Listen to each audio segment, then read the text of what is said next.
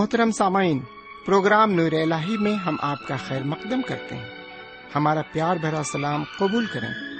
ہمیں یقین ہے، بفضل خدا بند کریم آپ خوش خرم ہوں گے۔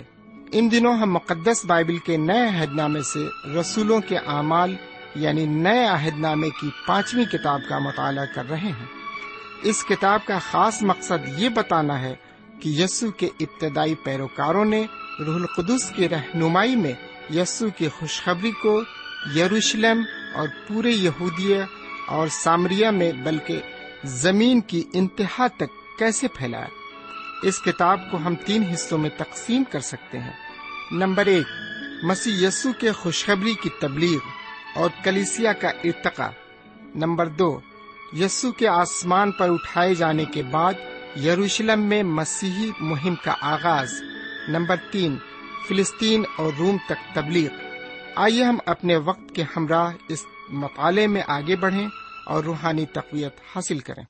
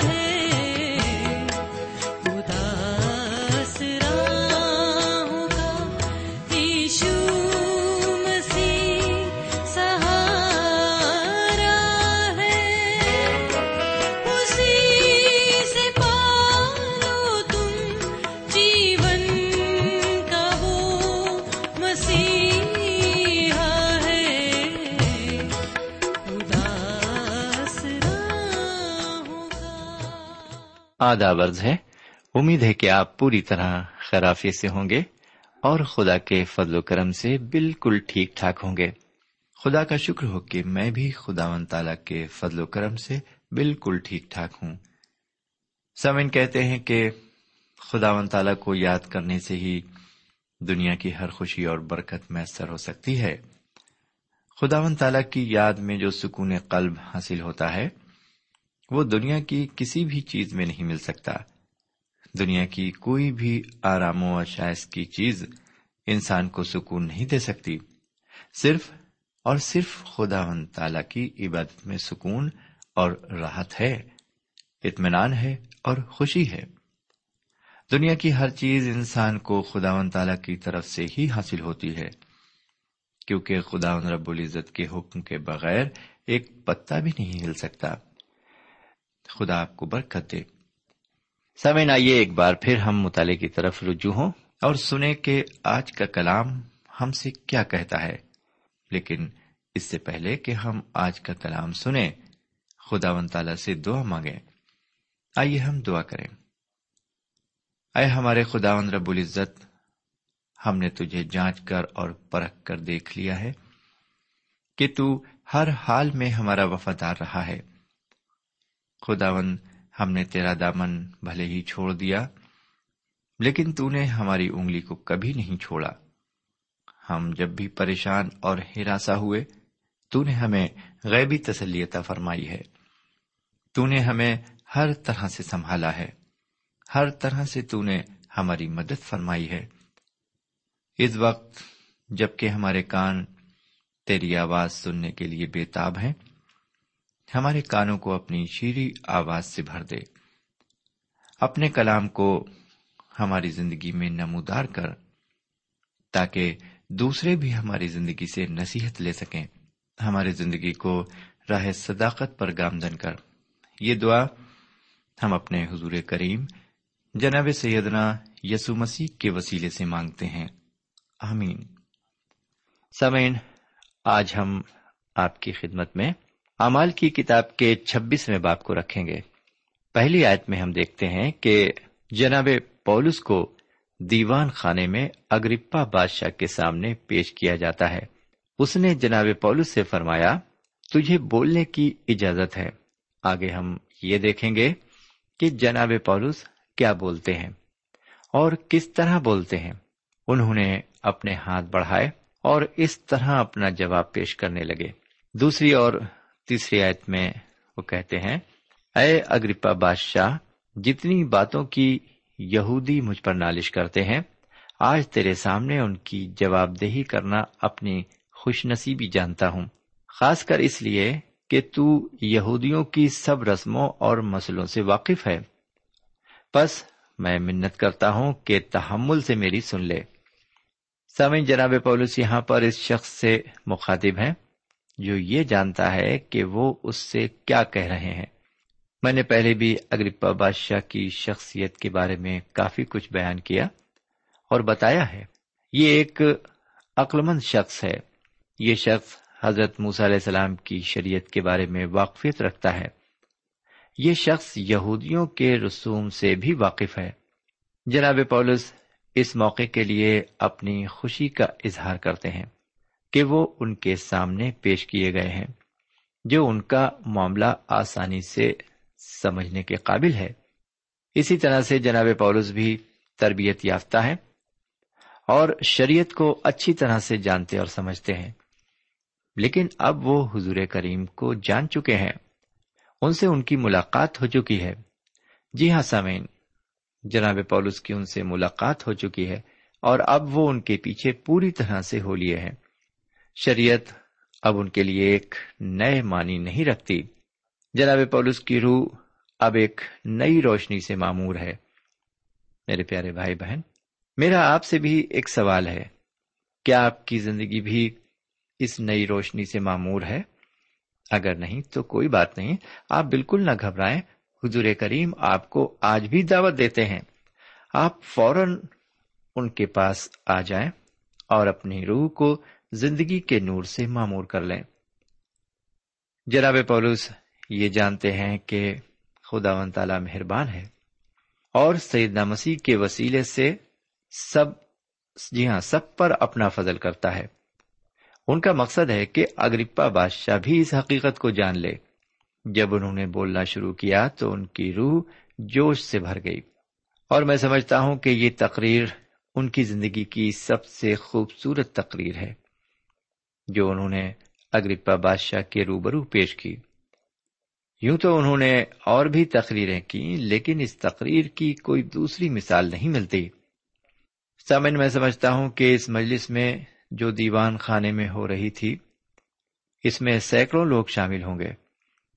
لیکن جناب پولس یہاں پر صرف ایک شخص سے مخاطب ہیں، صرف اگرپا بادشاہ سے۔ جی ہاں میرے بھائی اور میرے بزرگ۔ جناب پولس صرف اگرپا بادشاہ سے مخاطب ہیں۔ ان کی اپنی کوشش یہ ہے کہ وہ اس شخص کو سیدنا مسیح کے لیے جیت لیں۔ سامعین، جناب پولس بہت ہی مہذبانہ طریقے سے اپنی خوشی اور خوش نصیبی کا اظہار کرتے ہوئے اپنے بارے میں اور اپنے خاندانی پس منظر کے بارے میں بادشاہ اگربا کو بتاتے ہیں۔ وہ اسے بتاتے ہیں کہ کس طرح اور کن حالات میں ان کی تبدیلی ہوئی۔ اور کس طرح انہوں نے سیدنا مسیح کو اپنی زندگی میں قبول کیا ہے؟ ان کی پوری کوشش یہی ہے کہ اس بادشاہ کا دل بھی تبدیل ہو جائے۔ سمن جناب پولز اپنے مذہبی زندگی کی بابت بہت مختصر طور پر بتاتے ہیں۔ جس مذہب میں جناب پولس کی پرورش ہوئی تھی، اس میں مذہب کے نام پر کسی کو قتل کر دینا جائز تھا۔ وہ بتاتے ہیں کہ وہ ایک فریسی ہیں۔ اور وہ ایک کٹر فریسی کی زندگی بسر کر رہے ہیں۔ اور اس کے بعد وہ بتاتے ہیں کہ دمش کی راہ پر انہیں کیسا تجربہ ہوا۔ سمے اگر ہم اس باپ کی نویات کو دیکھیں تو یہاں پر جناب پولس خود فرماتے ہیں، میں نے بھی سمجھا تھا کہ یسو ناصری کے نام کی طرح طرح سے مخالفت کرنا مجھ پر فرض ہے۔ سامن جناب پولوس فرماتے ہیں کہ حضور کریم جناب سیدنا مسیح کے سب بڑے دشمن وہ خود تھے۔ جی ہاں سب سے بڑے دشمن وہ خود تھے۔ ساؤل ترسی مسیح کے نام کا سب سے بڑا مخالف تھا۔ وہ آگے بتاتے ہیں کہ ان کو سیدنا مسیح سے اور کلام انجیل سے سخت نفرت تھی۔ انہوں نے طرح طرح سے مسیحی مومنوں کو ستایا اور ان پر مظالم ڈھائے۔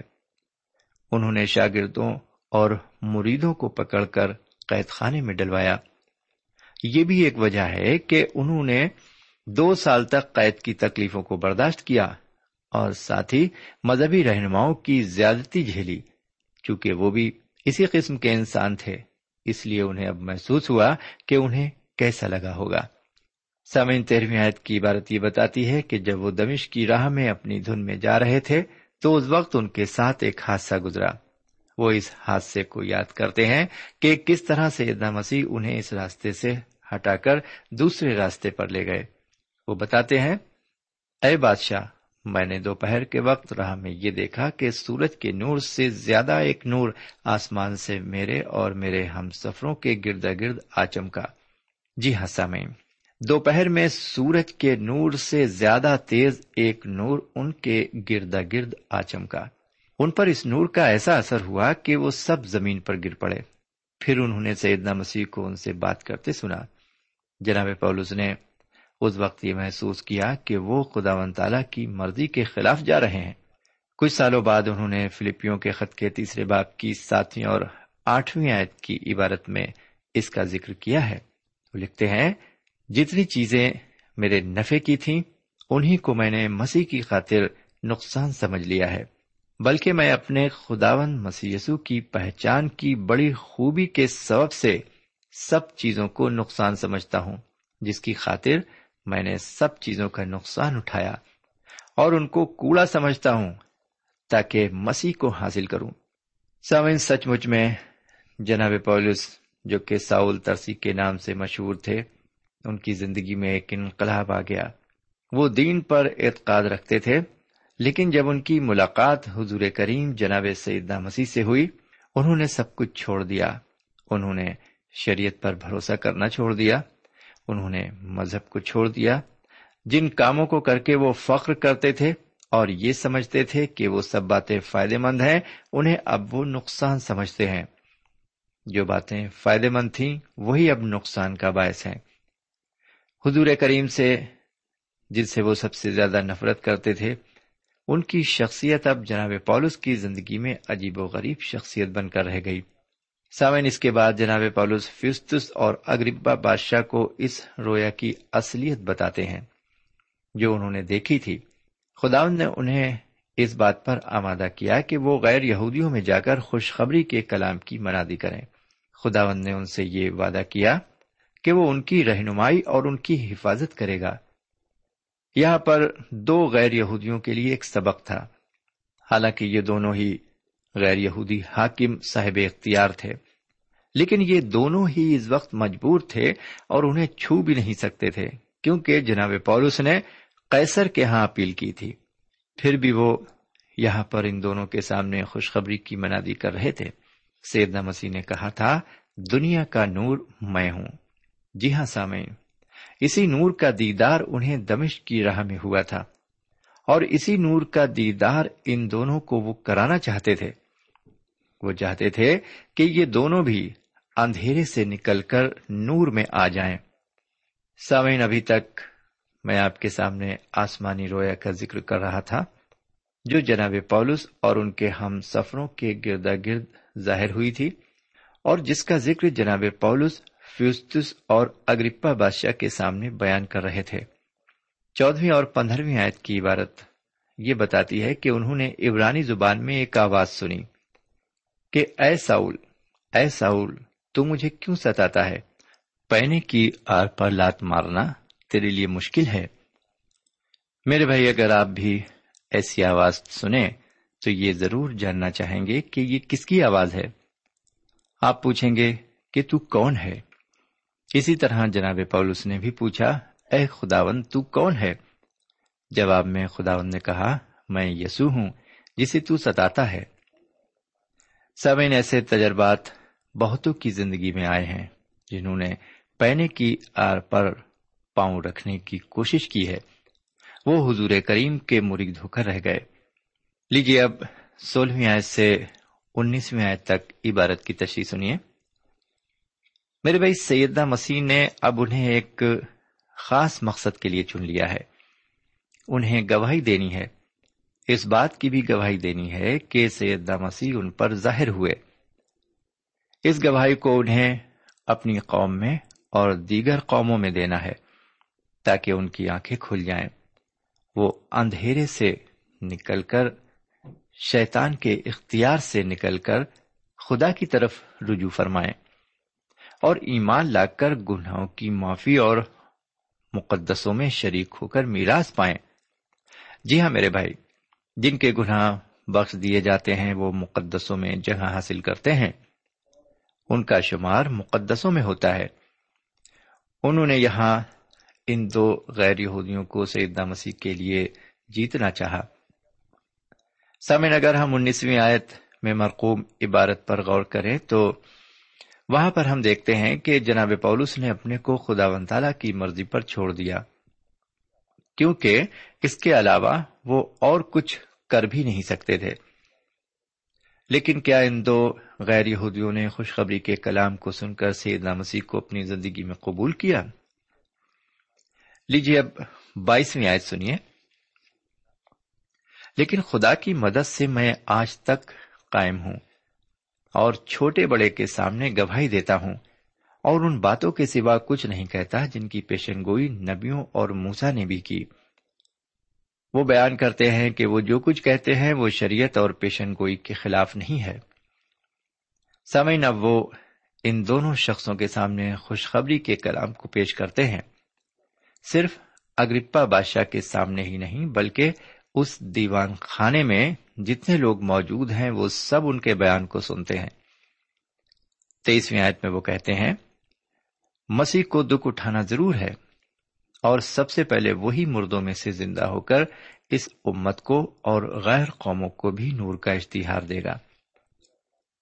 سامن میرا خیال ہے کہ جناب پولس نے غیر قوموں پر زیادہ زور دیا، کیونکہ جو بادشاہ وہاں پر موجود تھا وہ غیر یہودی تھا۔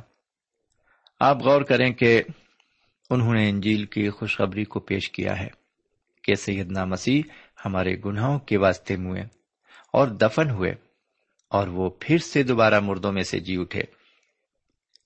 میرے بھائی، اگر ہم سیدہ مسیح کا مرنا بیان کرتے ہیں، تو ہمیں ان کے مردوں میں سے جی اٹھنے کے بارے میں بیان کرنا چاہیے۔ یہ بہت ضروری ہے۔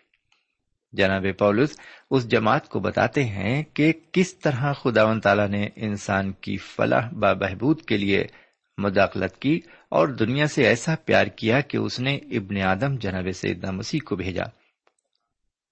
اس طرح اس خالق دو جہاں نے اپنی محبت کا اظہار کیا۔ اتفاقاً، فیوستس نے اپنے اندر بے چینی محسوس کی۔ اسے اپنی کرسی پر بیٹھنا مشکل ہو گیا۔ اور وہ چلا اٹھا اور کہنے لگا، جب وہ اس طرح جواب دہی کر رہا تھا تو فیوستس نے بڑی آواز سے کہا، اے پولس، تو دیوانہ ہے۔ بہت علم نے تجھے دیوانہ کر دیا ہے۔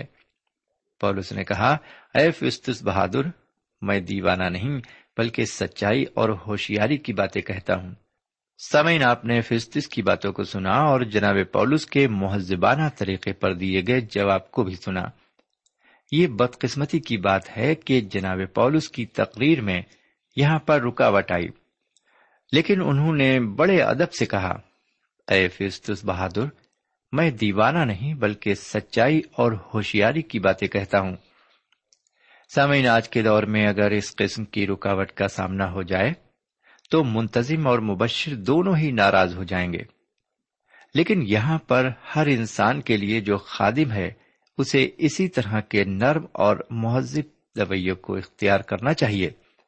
جس طرح جناب پولس نے مظاہرہ کیا۔ اب وہ اگرپا بادشاہ سے سیدھے مخاطب ہو کر سوال پیش کرتے ہیں۔ یہ سوال چھبیسویں اور ستائیسویں آیت میں مرقوم ہے۔ لکھا ہوا ہے، چنانچہ بادشاہ جس سے میں دلیرانہ کلام کرتا ہوں، یہ باتیں جانتا ہے۔ اور مجھے یقین ہے کہ ان باتوں میں سے کوئی اس سے چھپی نہیں۔ کیونکہ یہ ماجرا کسی کونے میں نہیں ہوا۔ اے اگرپا بادشاہ، کیا تو نبیوں کا یقین کرتا ہے؟ میں جانتا ہوں کہ تو یقین کرتا ہے۔ سمعین آپ خوشخبری کی حقیقت سے واقف ہیں کہ جناب سیدنا مسیح ہمارے گناہوں کے لیے مرے اور پھر مردوں میں سے جلائے گئے۔ سامعین، اس حقیقت سے ہمارا تعلق رکھنا بھی بہت ضروری ہے۔ اب دیکھیے جناب پولس رسول کے سوال کا جواب اگرپا اس طرح دیتا ہے۔ اور فرمائے، اگرپا نے کہا، تو تھوڑی ہی سی نصیحت کر کے مجھے مسیحی کر لینا چاہتا ہے۔ پولس نے کہا، میں تو خدا سے چاہتا ہوں کہ تھوڑی نصیحت سے یا بہت سے، صرف تو ہی نہیں، بلکہ جتنے لوگ آج میری سنتے ہیں، میری مانند ہو جائیں۔ سوا ان زنجیروں کے، سمن اگرپا بہت ہی ہوشیار شخص تھا۔ اس نے جواب میں کہا، تو تو تھوڑی ہی سی نصیحت میں مجھے مسیحی کر لینا چاہتا ہے۔ میرے پیارے بھائی بہن اور میرے پیارے بزرگ، آپ بھی تھوڑے سے ہی میں مسیح ہو سکتے ہیں اور اس کے بعد دنیاوی فکروں میں کھو کر وقت اور ابدیت کو کھو سکتے ہیں۔ یہ کیسی المناک بات ہوگی۔ سوال یہ ہے کہ آپ سیدہ مسیح کو قبول کریں یا اسے قبول نہ کریں، کوئی بھی دینی معلم نجات کی گہرائی کو نہیں ناپ سکتا اور نہ ہی اس کے معنی بتا سکتا ہے۔ لیکن عام انسان کی سمجھ میں یہ بڑی آسانی سے آ سکتا ہے، اگر سیدنا مسیح کو آپ نے قبول کیا ہے تو آپ نجات یافتہ ہو سکتے ہیں، اور اگر نہیں کیا ہے تو نجات حاصل نہیں کر سکتے۔ چاہے آپ سیدنا مسیح پر بھروسہ کریں، چاہے نہ کریں۔ آپ انہیں نجات دہندہ قبول کریں یا نہ کریں، اس میں سے آپ ایک ہی چیز چن سکتے ہیں۔ اس میں لفظ تقریباً کی کوئی گنجائش نہیں ہے۔ جناب پولس جواب میں کہتے ہیں، میں تو خدا سے چاہتا ہوں کہ تھوڑی سی نصیحت سے تو ہی نہیں بلکہ جتنے لوگ آج میری سنتے ہیں میری مانند ہو جائے وہ فرماتے ہیں کہ میری خواہش ہے کہ ہر ایک اپنا رشتہ سیدنا مسیح سے قائم کرے اور میری مانند ہو جائے۔ صرف زنجیروں کو چھوڑ کر۔ وہ نہیں چاہتے کہ کوئی شخص کسی قسم کی زنجیر میں جکڑا ہو۔ آج کل تو لوگ طرح طرح کی زنجیروں میں جکڑے ہوئے دکھائی پڑتے ہیں۔ زیادہ تر تعداد ایسے لوگوں کی ہے جو زنجیر میں جکڑے رہنا فخر سمجھتے ہیں۔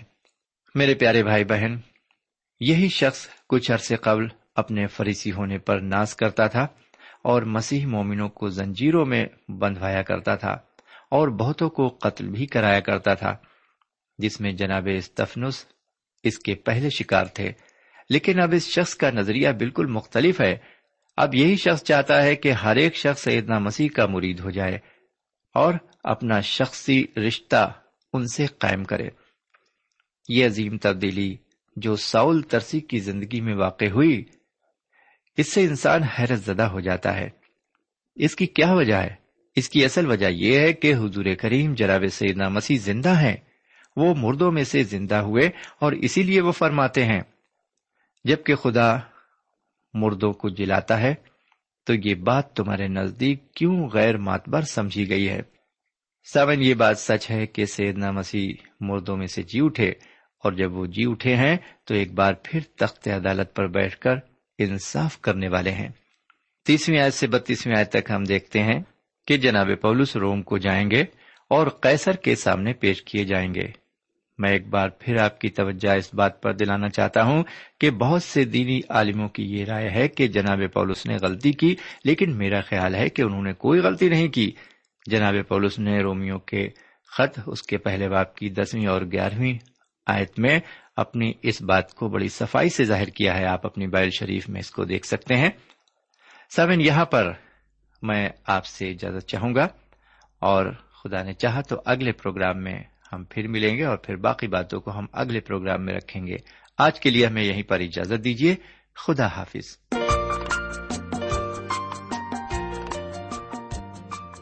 سامعین، ابھی آپ نے ہمارے ساتھ رسولوں کے اعمال سے مطالعہ کیا۔ ہمیں امید کامل ہے کہ آج کی شام خدا کے کلام سے آپ کو روحانی برکتیں ملی ہوں گی۔ ہماری خواہش ہے کہ آپ نے اس مطالعے سے جو برکتیں حاصل کی ہیں ہمیں ضرور لکھیں۔ ہم آپ کے مشکور ہوں گے۔ خدا حافظ۔ ہمارا پتا ہے۔ پروگرام نور ال post box number one five seven five Sialkot Pakistan. پتا ایک بار پھر سن لیں۔ پروگرام نور ال پوسٹ باکس نمبر ایک پانچ سات پانچ سیال کوٹ پاکستان۔ اب آپ ہم سے ٹیلی فون اور ای میل سے بھی رابطہ قائم کر سکتے ہیں۔ ہمارا ٹیلی فون نمبر ہے nine two three four four six four zero four five seven eight نو دو تین، چار چار چھ، چار صفر چار، پانچ سات آٹھ. ہمارا ای میل پتا ہے N A M three nine four nine eight Hotmail dot com. N A M three nine four nine eight Hotmail dot com. ہمارے پروگرام کا وقت اب یہیں پر ختم ہوتا ہے۔ اگلے پروگرام تک کے لیے اجازت دیں۔ پھر ملیں گے۔ خدا حافظ۔